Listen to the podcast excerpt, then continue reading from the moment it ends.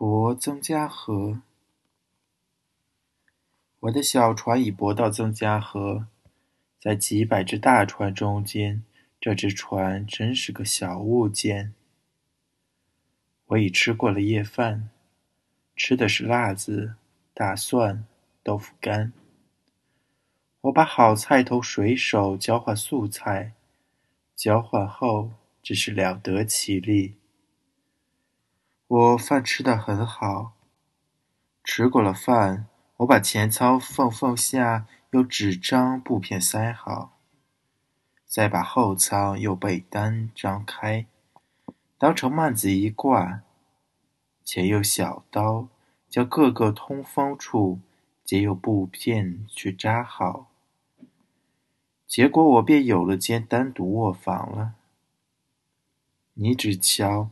我这信上的字写得如何整齐，就可知船上做事如何方便了。我这时已在枕头旁告你一切，一面写字，一面听到小表滴滴答答，且听到隔船有人说话，岸上则有狗叫着。我心中很快乐。因为我能够安静同你来说话。说到快乐时，我又有点不足了，因为一切纵妙不可言，缺少跟你还不成的。我要你，要你同我两人来到这小船上，才有意思。我感觉得到。我的船是在轻轻的、轻轻的在摇动，这正同摇篮一样，把人摇得安眠。梦也十分和平。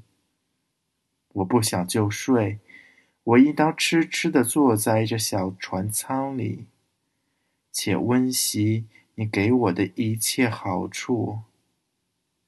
三三。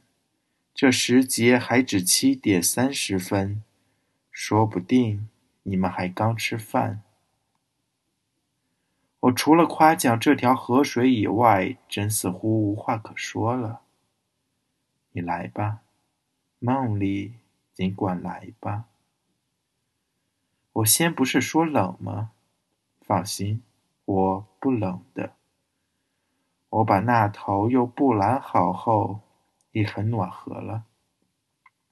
这种房子真是理想的房子，这种空气真是标准空气。可惜的很，你不来同我在一处。我想睡到来想你，故写完这张纸后就不再写了。我相信你从这张纸上。